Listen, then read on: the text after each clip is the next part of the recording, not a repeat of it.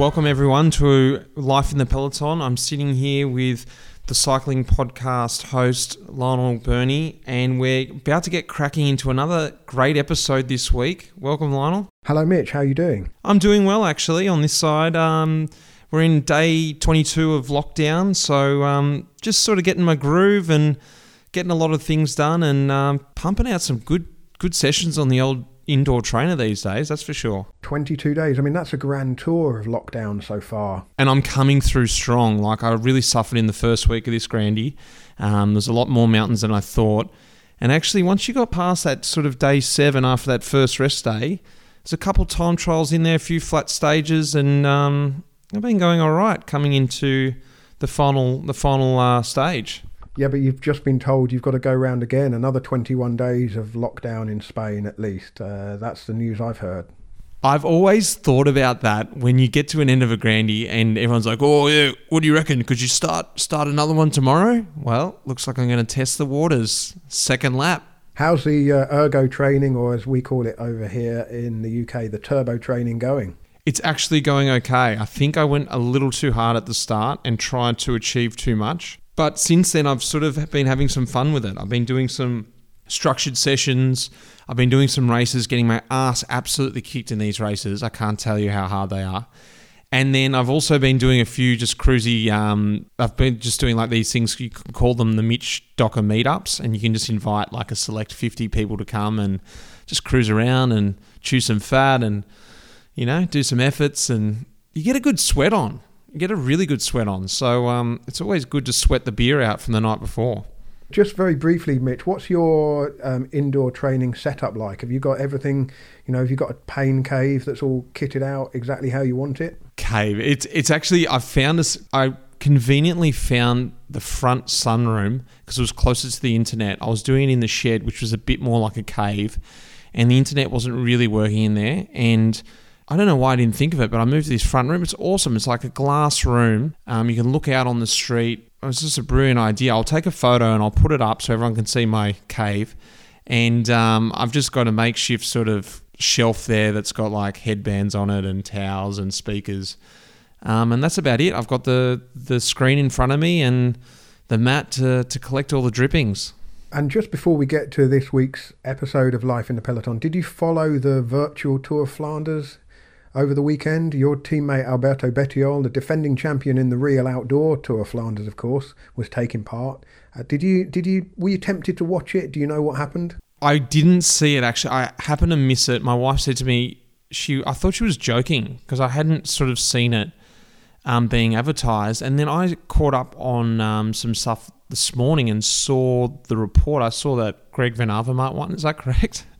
That is and, right. Yeah and then um, I didn't see it, so I, I, was I did see some comments from on our team chat that some guys watched it and thought we've got some races coming up. I'm actually doing a couple of races uh, in May, and um, they said, "Oh, I better go out and do some efforts because that looks really hard." So the uh, the fear kicks in already just from watching people and hearing hearing how hard it's going to be. I'm so aware of it. Like I tell you, I just doing these races on Zwift, and I'm before we even get to the hill, I'm sitting at threshold, just in the bunch, going, "How all these guys not pro? Thank God all these other guys aren't pro that I don't know from around the world, because I would be getting killed in normal races."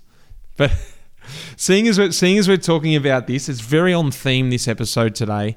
Um, we're talking with Ella Harris, who is the Zwift Academy um, winner of 2018 and we're going to chat to her about how she comes across from coming through the Zwift Academy, talking about what that what that even is, and how she comes across onto Ken, Canyon SRAM, the female team, and becomes a professional from essentially winning Zwift Academy. And she was the third winner, um, and there's been another winner since then. So I thought it was just a very in theme sort of podcast, and plus I was doing some training with her before we had lockdown, and I really got to know her, and I thought she'd be great to have on the podcast anyway. Since we've been doing a lot of ergos, it was just perfect timing, and um, yeah, it's a great chat. So, without further ado, I, I'll bring you Ella.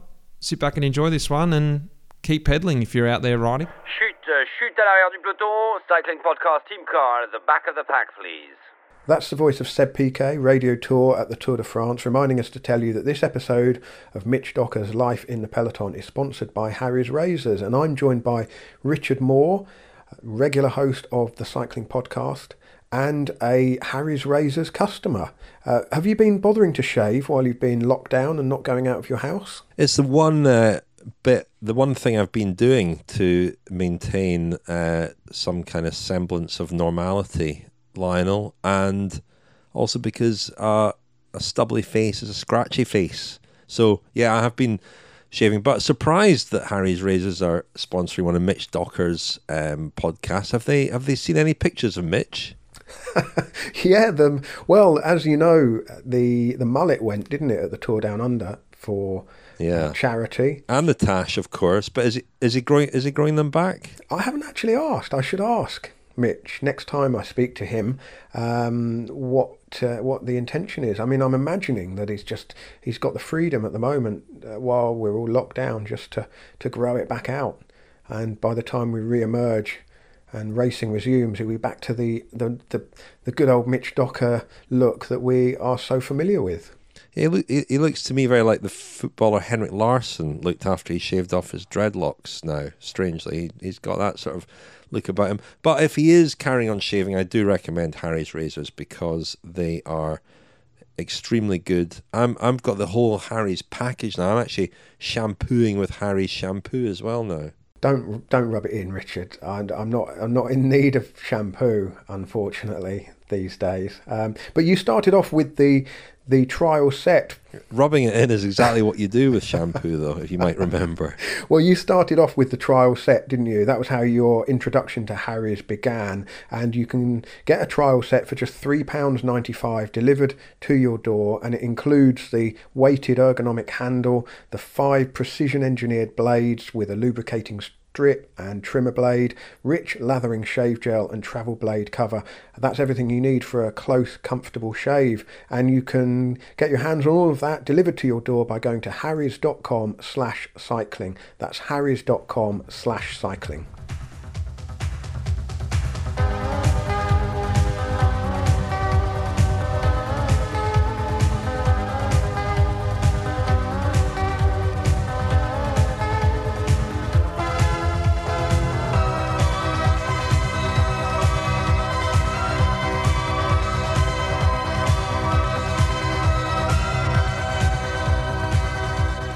Here we are. Ella Harris, welcome to Life in the Peloton. Thank you very much. We were a couple of weeks ago together here in Girona doing a little training camp together with a mutual coach, Kevin Poulton, but things got serious and Kev left and you quickly followed and went back to Dunedin, New Zealand. And that's where I'm speaking to you right now. So, how yes. is it back there? It's very nice, actually. Nice and relaxed. We're in lockdown, but I think it's nicer being in lockdown with family than being in lockdown in Spain by yourself. So, yeah, I'm actually quite enjoying it here.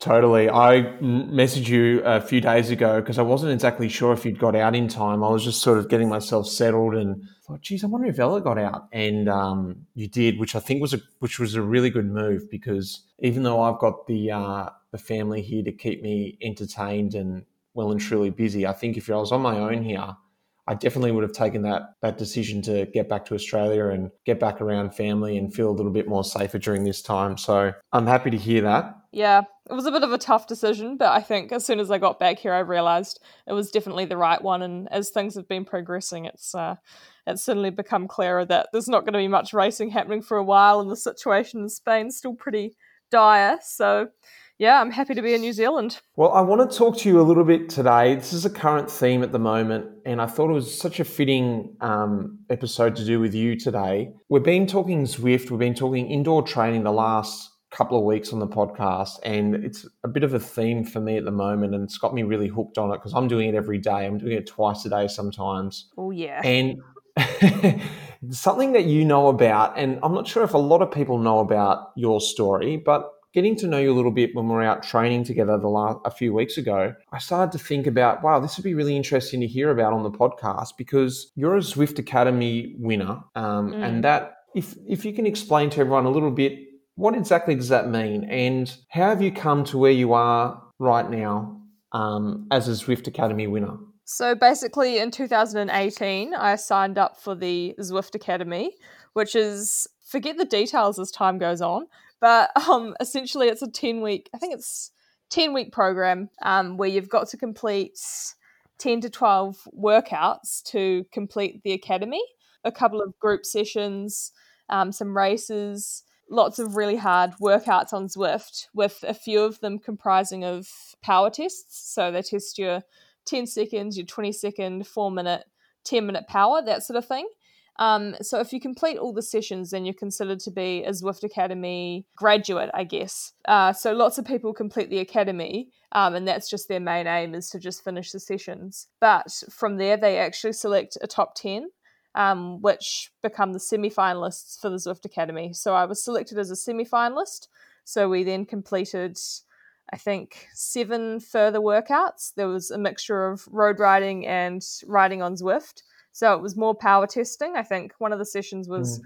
two times 12 minutes max on the erg. Um, oh with, pretty, with pretty limited recovery, and then a three minute test on the road, a 14 minute test on the road. Yeah, so just some more really hard sessions. And then from the top 10, they select a top three. So obviously, I was selected in the top three, which um, was the finalists. So the finalists go to Spain for the Canyon SRAM team camp in December. And then from there, you do even more testing. That's just the continual theme. um, on the road, off the bike, uh, ramp tests, races, bike handling, lead out practice, hill climbs, that sort of thing. And eventually they select a winner. So the winner was me. So I won the Zwift Academy for 2018 and then subsequently a contract with Canyon SRAM for 2019. So you were going along, you were you were cycling a little bit, and what what then inspired you to go, hang on, I want to do this Zwift Academy? Um, was it purely I want to do this Zwift Academy to win it to go professional? Or were you like one of those people or one of those women who were like, I just want to do it to tick off the Zwift Academy and say I've done Zwift Academy? I was definitely in it to win it, but at the same time, you don't actually think that you'll win it because it's such a pipeline dream and there are so many pe- other people entering with that same ambition that you think, oh, surely it won't be me. So, because of that, I was actually a little bit unmotivated and hesitant, I guess, to actually make a start on it. And it wasn't until one of my friends, who's a very avid Zwifter, he said to me, Oh, you know, are you, are you sure you don't want to do it? And then I was like, Oh, I guess I will. So I started doing the first few sessions, and yeah, it was really him pushing me into it that made me actually complete the sessions because I'd signed up, but I didn't think about actually completing everything. I just sort of did it because it was easy to sign up at the time. But yeah, I really wanted to do well, but at the same time, I didn't really think I would win. So I wasn't. Terribly mm. motivated to to make a start. To to to complete the academy, like just to complete it, do you have to hit required powers, or you just have to get through the sessions? Are the sessions that hard just to get through? Yeah, so if you actually have your FTP set correctly, I know some people, if they're injured or they're sick, they lower their FTP to make the sessions easier. But if you have your FTP set correctly, then they're normally pretty difficult. So obviously, you can just cheat if you really wanted to, but it's just down to a bit of honesty. And um, this is to complete the sessions. But where does it where does it come to the point where they understand? Okay, this person's completing the sessions how truthful are they to their weight, to their FTP? How do they find out if the person on there is actually a good athlete or they're just tweaking the system? I think in the in the very first academy rounds where there's thousands of people competing, I think uh, well they have a few guidelines firstly. So you've got to have a fully functioning power meter or smart trainer. So you can't be using Zwift Power, which is just the um, automatically calculated, estimated um, power that Zwift gives you. So you've got to have a heart rate monitor as well um, as the power meter. Um, you've got to log your weight on today's plan, which is the software that they use to look at all the workouts and um, analyze your data. So you don't have to take photos of the scales as such, but you've just got to log a weight every week. And there are a few other requirements that you've got to meet in order to be eligible to, well, be considered for the top 10. I think Kev would be a better person to ask about how they actually weed out some of the dodgy data, but I know that there's a lot of that going on and some people just do it by mistake if they have, you know, a trainer that's not particularly calibrated or that sort of thing. There seems to be a way that they're able to identify the real numbers in the thousands that are coming through the program and yeah it seems to be working so. Yeah well kev sort of uh, told me he says once you look at enough files you get an understanding of what's truthful and what's not. Um, he said mm. and then you get it down to like you said that small number. He said that's when you start doing the real testing and then you look at the real data and he was able to find out then who was at that next level and that's where you guys you ladies came together as, as a group of 10 the finalists yeah. and then you know it goes from there did you think that you had to be specifically good on the indoor trainer to win this? Well, I've never really considered myself to be good at riding the trainer. I think some people are suited to it, and I'm mentally, I'm definitely not suited to it. But physically, I guess I'm just quite stubborn and quite determined. So I was able to just push out the power on the trainer. But yeah, when I do Zwift races, I don't exactly feel like I'm one of the strongest. Like I've got one tomorrow morning actually, but I always feel like I'm completely on the ropes and could get spared any minute. It's like a a battle of survival for me really. So I don't consider myself to be extraordinarily strong on the trainer. I think it's just I don't know really.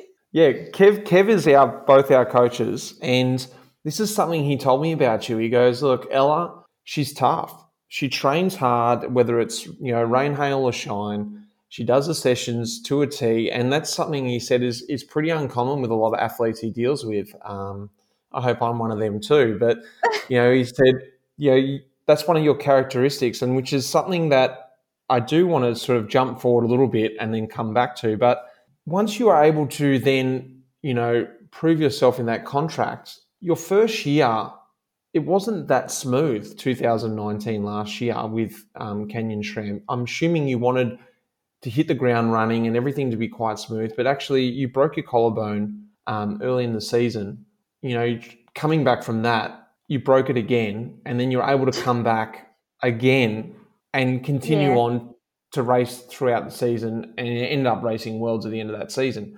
So that's for me sort of highlights that characteristic that Kev was alluding to. Run me through a little bit of that first season, and then we can go back to talking about how you actually got there. Yeah, so the first race I did for the team in Europe was just a one day race in Spain um, in the middle of our team training camp. So that was like a very gentle introduction into racing. And then my second race in Europe was the, I don't know how to say it, it's like the one day race before um, Drenthe, Ronde, I think it's Acht van Westerveld, maybe? It ended up being, I think, 130k uh, 60k an hour crosswinds, and that was a field of 130. It was the biggest race I'd ever done in my life. I think the biggest field I'd raced in before that was maybe 80. Uh, so I was thrown onto these little Dutch roads with the the wind, the rain, everything coming at me, and I survived it. I was one of the only, I think there were only 30 finishes. Um, so somehow I survived it, and one of my wow. teammates crashed out um, so they had a spot open for the World Tour race, Drenthe, in two days' time. So lucky me, the team thought, oh yeah, she may as well give it a crack. So I was thrown into um, my first World Tour race two days later, which was yeah Drenthe. So that was 130, 130 riders, 170k, lots of cobbles. It was just a classic Dutch race. It was freezing, mm. just all the classic Netherlands characteristics, and I survived that as well. And then from there, I think I did I did a race in Belgium, and yeah, I had quite a varied season. They put me into lots of different races, which was really cool. I did Tour of Yorkshire. I did um, just trying to think a couple tours in Spain, uh, a tour in France, um, Colorado Classic, one day race in France. I did lots of different racing. Um, so it was a really good season um, just to be able to experience it all and um, sort of work out where my strengths were and what I wasn't so good at. And it was very cool, um, all the racing I got to do. And the team completely supported me fully. And yeah, it was very exciting, basically. Well, that's, that's something I really love about Canyon SRAM is that they've embraced the Zwift Academy, and you spoke about yourself personally then, but then I think you can probably speak a little bit about this too. Is that the team has to be open to taking on? I think you're the third graduate of Zwift Academy. Is that correct? Uh, yes. Yeah. Yeah.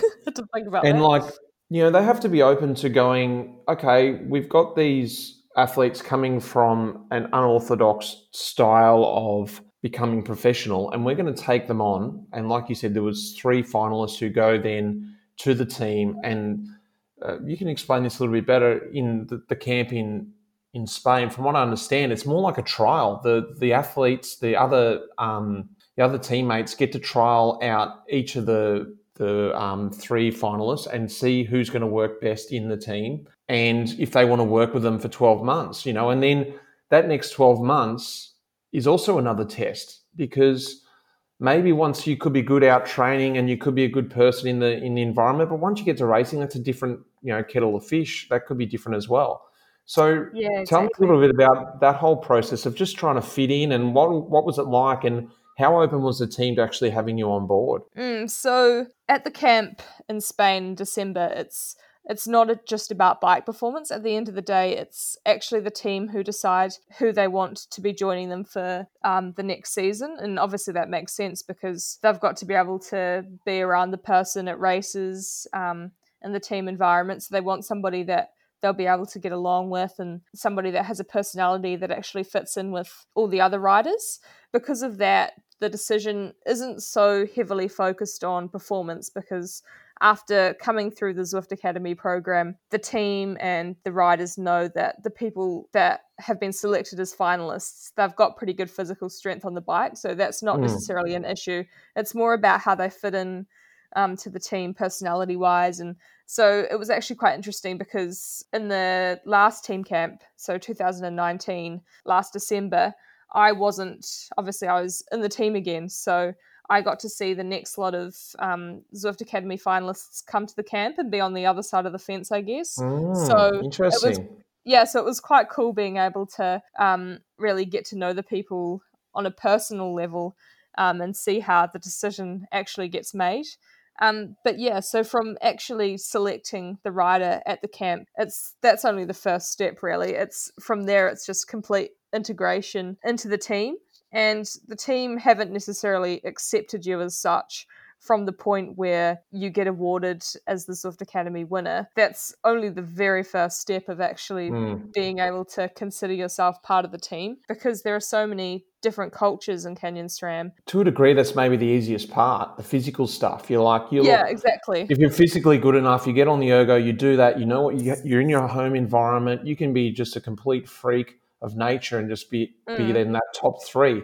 But then the hardest part, there is no rules, there is no written textbook for this, is fitting in and being exactly. able to race as well. So it's interesting too. Yeah. So coming from an environment where you just do club races and you race for yourself and you do races in New Zealand and a few races in Australia, being thrown into a professional sporting environment with athletes who have gone to the Olympics, they've represented their country at numerous world champs.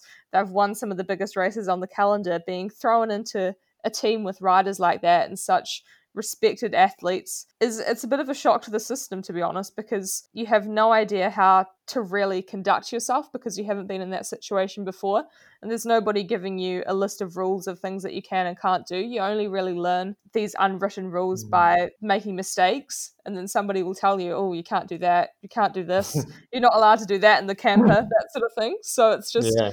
it's just making lots and lots of little mistakes until finally you sort of click and you sort of learn everything. But it takes time and it's also the fact that the riders they know that you've got physical strength so they know that you're pretty good at riding a bike but physical strength doesn't really mean anything when you're actually racing with one another. Like you've got to be able to work in the team and be able to do your job.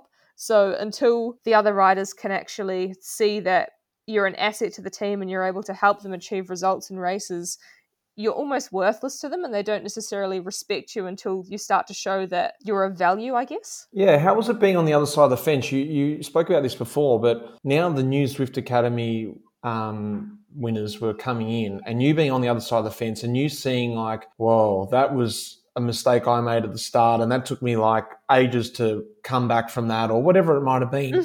Were you able to give them some kind of advice, or maybe ease the load a little bit, or break the ice a little bit better for them, or do you just want them to experience it the same way you did and just go, you know what, that's how we had to do it. That's how I think mm. you should do it, or you know, you need to suffer it out too. Yeah, it's a little bit interesting this year, given that there's been quite a lack of racing at the team camp we had in December. There wasn't so much, you know, one on one team integration, I guess, because we hadn't really chosen the rider at that stage. Um, so the New Zwift Academy rider, Jess, she raced with us at TDU and at Cadel Evans. And because she's Australian, it was actually a really nice way for her to be able to integrate into the team because the team were coming to her. It was um, familiar territory, and she was able to almost um, find her feet in the team and sort of learn how the team works, but in her own terms, I guess, because she was in her own country and she'd done those races before. So I think that was really nice um, for her to be able to mm. ease her way into the team like that. But then it's a bit unfortunate that from this point on, she hasn't actually been able to then come to Europe and go to another team camp and actually race with the team in Europe and really experience the European side of racing, which is obviously 99% of the season. So it's a little bit hard because she hasn't really had that full integration into the team yet. So I'm yet to see how um, how she goes and then reflect back on how on what things were like for me. But has she reached out to you and sort of gone, "Hey, look, I'm struggling with this," or at the team camp in the beginning, either of them sort of get some advice from you, or they just sort of try to work it out themselves? Um, at the team camp in December, it wasn't really obviously there were three riders there all vying for the contract. It wasn't exactly like yes, you're in the team. This is what we do. This is what you can't do, sort of thing, because obviously they weren't in the team at that stage. So we haven't really had that proper, right, this is how things operate, or you can do mm. this. Yeah, so it's, it's not like she's um she's really had moments where she could come to me and ask for advice. So yeah, it'll be interesting once once the season reboots and we get over to Europe, I think. Yeah. Well, let's speak about your start to this season because, as I alluded to, and you touched on it last season, it was a bit of a shaky year, but you were able to get through and you were able to prove to the team, hey, physically, you know, I'm good, but you're able to fit into the team. And like I said, come back from those broken collarbones and show that you were tough. And I think, and you can maybe correct me if I'm wrong here, I think this year was the start that you wanted to show the team, like, hey, this is why I'm on this team you know, you had a huge start to this year. You were second at the road race. You won the individual time trial um, at the Nationals. And then you went on to the Sun Tour. Oh, sorry, this was the Sun Tour was before this.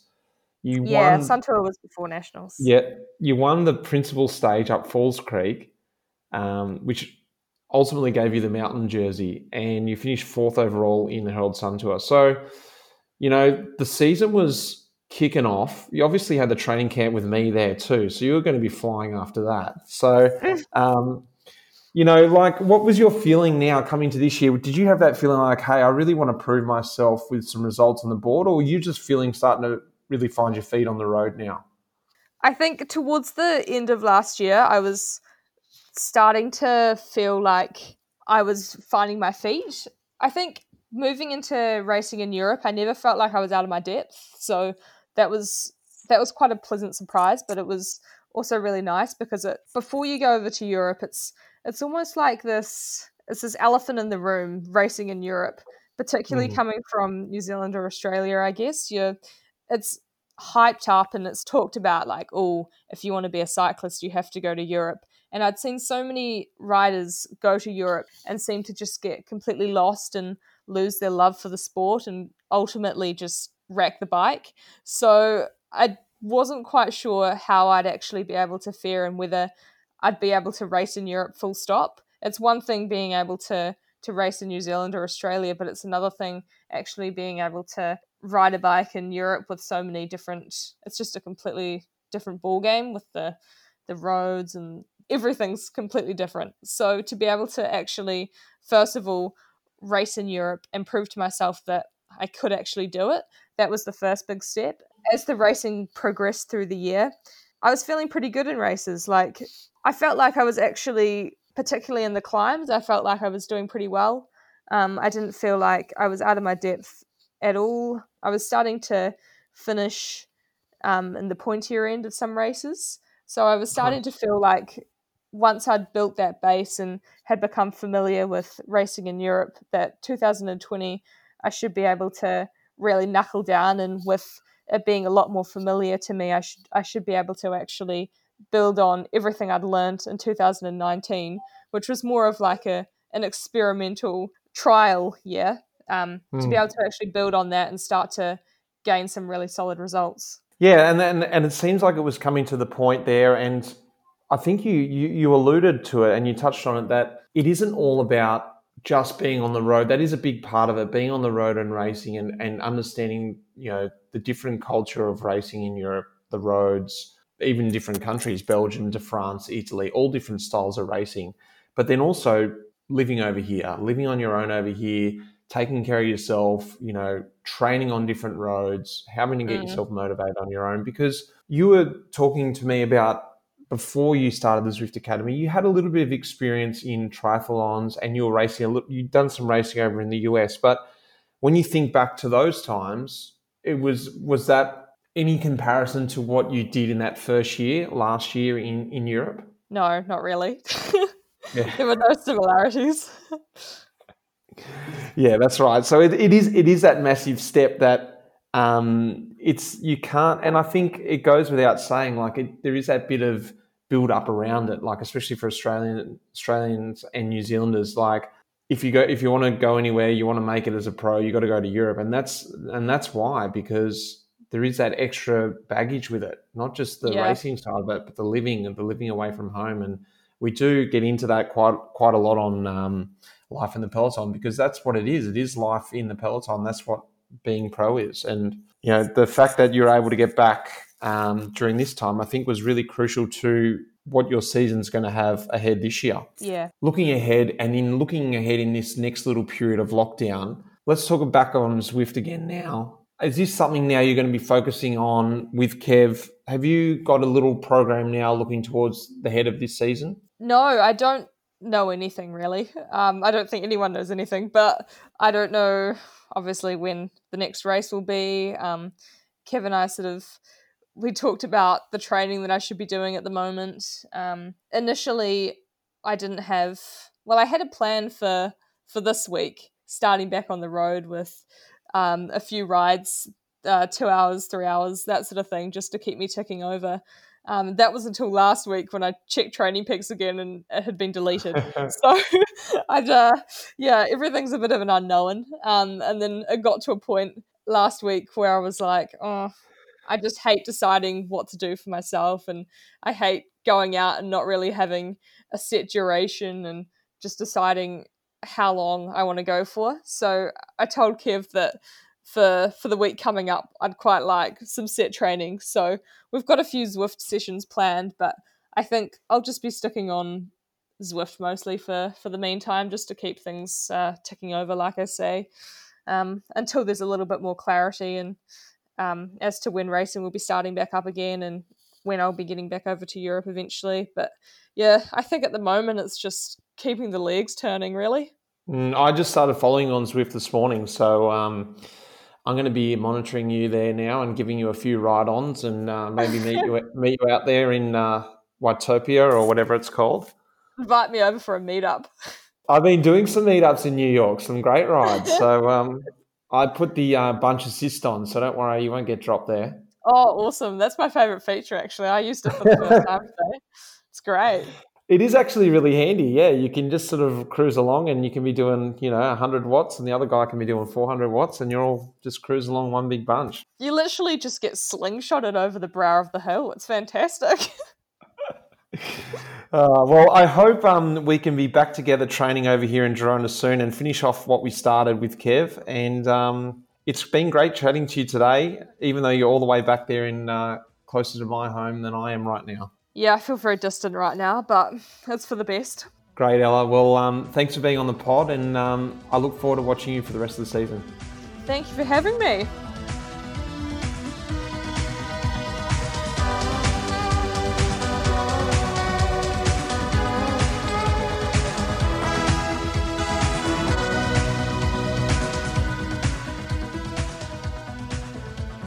Well, that was great. It was great to hear that story, and um, it did inspire me again to get back on that trainer and pump out one or two more Zwifts. I am following her now, and um, I did see her this morning out there in uh, Central Park spinning around. So give Ella a follow, and um, she'll show you how it's done. What do you think, Lionel? Well, the first thing I thought was uh, I was really glad right at the start to hear that Ella had managed to get back home to New Zealand and isn't stuck away from her family, and friends over here in Europe while this coronavirus crisis is uh, unfolding. So that was a kind of warm moment, and just hearing somebody so upbeat and enthusiastic was just what I needed at the moment. As uh, as we're we're under lockdown here in the UK as well. Um, it did make me feel a little bit old though, um, Mitch, because Ella's only 21. She was born on the 18th of July 1998, and I just looked up the Tour de France from that year because obviously the Tour de France held in July, of course, that year as every year, and that was the day that Jan Ullrich won the long time trial in uh, the Corrèze region of France. It was also the day that the Festina team